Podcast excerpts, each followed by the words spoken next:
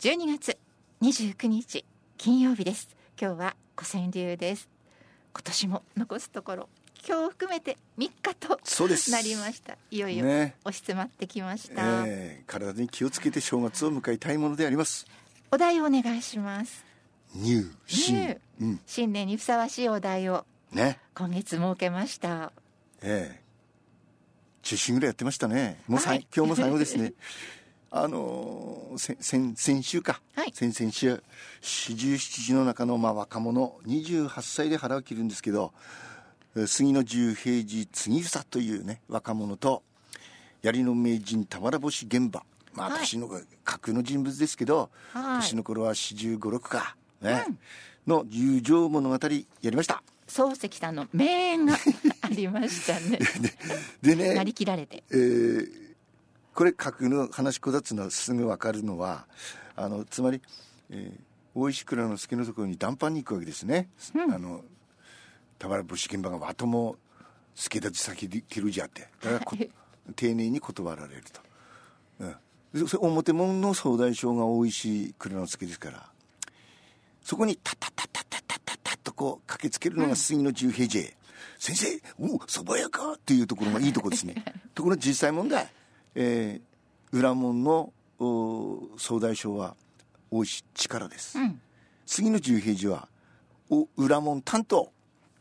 だからたったったは無理なんです。う んそうなんですね。ね、まあ、話し子だからあのもうあの話し子ですからね。で大体伝わっている話し子はみんなあの架空の話だそうですよ。あの面白面白おかしくね講談人とかいろいろ。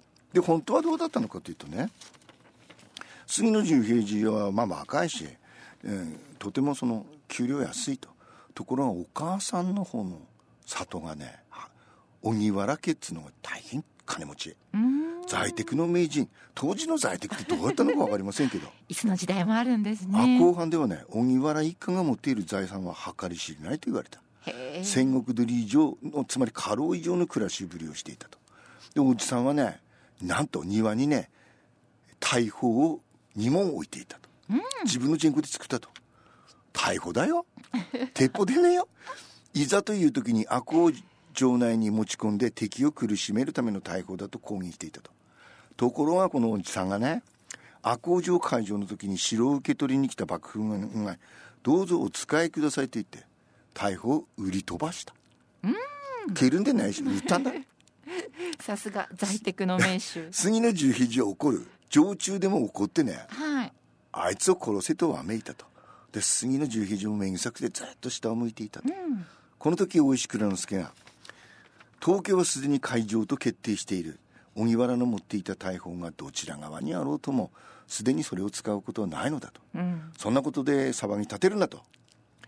でその荻原のそのそ平助というそのおじさんをね密かに蔵之助は逃がしたそうです、なので大石のを感じた次の十平次はねもう荻原家とは断絶してで自分の持っていた家財道具を全部売り払ってで討ち入りに参加すると。そしてまあ蕎麦屋になったのも話し子らしいですね、で彼がね江戸に持ち込んだ人口大石倉之助が持っていた公の準備金が700両弱、つまり今でいくと7000万くらい弱ですかね。はい。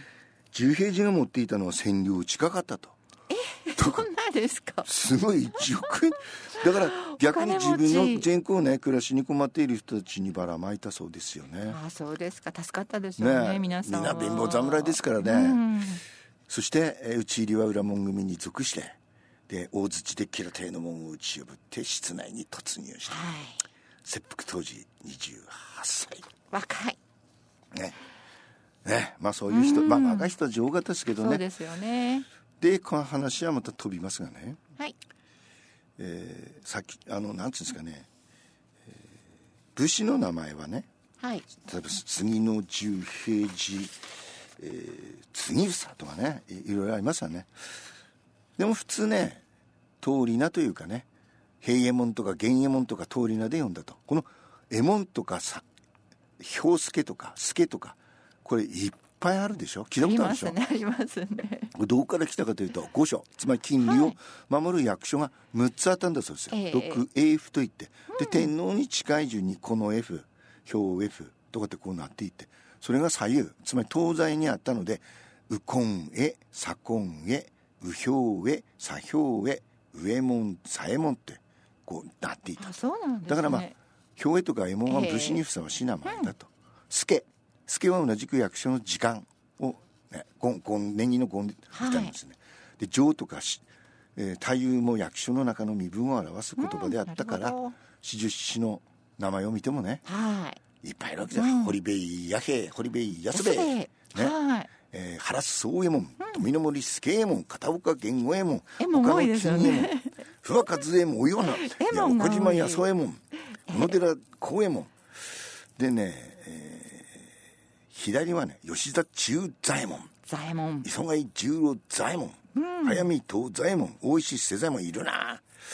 えー、で助はね中村勘助、えー、前原伊助城和牛織田ま又の城奥田孫田優斗が太夫もいますね、うん、でこれどこから来てるかというとえっ、ー、とね源平統吉って昔ありましたよね、はい、聞きましたよね、はい、つまり武士は原則として源氏平氏藤原氏橘氏源平統吉の出身であることが建前だったと。だから赤垣源三。はい。ね、それから藤早見東左衛門、うん。ね、いますね。そこから名前を頂いてるわけですね。源平島ですね。はい。吉ないでしょ？吉ってあまり聞かないですね。なんで？どこに行っちゃったんですか？吉の字は。なんで？どうしてですか？平教えて、ね、高瀬先生。平だって平罪も 平蔵ねいっぱいでしょ。吉どこに行ったの？わからないです。この字は難しいので。それだけですか？書くの大変だよ、ね、多いですもんね。ね。はい立花受験だったら落ちる立花ですよね。これをね、ええ、平易で縁起の良いはい。吉よしという字、うん、あそれに変えたんですか？吉右衛門とかね。いますね。だからきあまあか音も似てるわ。吉。ね、はい、なまたね。吉が。吉吉吉、ね。ね、はい。ちょっと字数を少なくして。ね、音が似てたらちょっとびっくりします、ね、よし吉でいいかなそう。ああなるほど。それでさ、はい、このさっきやった右衛門というのね、えー、とか右衛門は右書くでしょ？右。ねえっ、ー、と左衛門左衛門と左書くでしょ、えー、だからああまあなんか違うわけですよ、はい、ところがこの筆でさーっと書くとね、えー、ほとんど一緒やねうん。ね。はい。右と左がよくね、分からなかったりしますか、ま、つまり口書くのと左書くのと、えーはい、筆で書くとどっちがどっちか分かんないんですよ、うん、ところが、はい、見る人が見れば、うん、左衛門だか右衛門だかピンと分かる。ピンと分かる。かなんでか つまり右と左のチャイ。右と左で書き順が違うんですピンポンです。あんたどう書いてる？右と左一緒です。どう書くの？漱石さんは？ちゃんと書きますよ。あそうですか。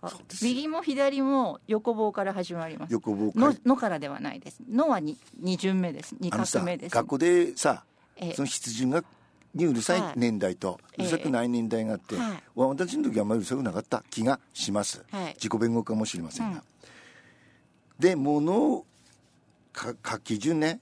右の書き順は「の」が先です「の」が先次に「一」を書く、はい、反対に左は「一」を書いて「の」を書きます。と筆で書くと分かるでしょ？あそうですね。つながってきますもんね。分かりますね、ね、見る人が見ると。筆文字を見ると分かりますね。ね。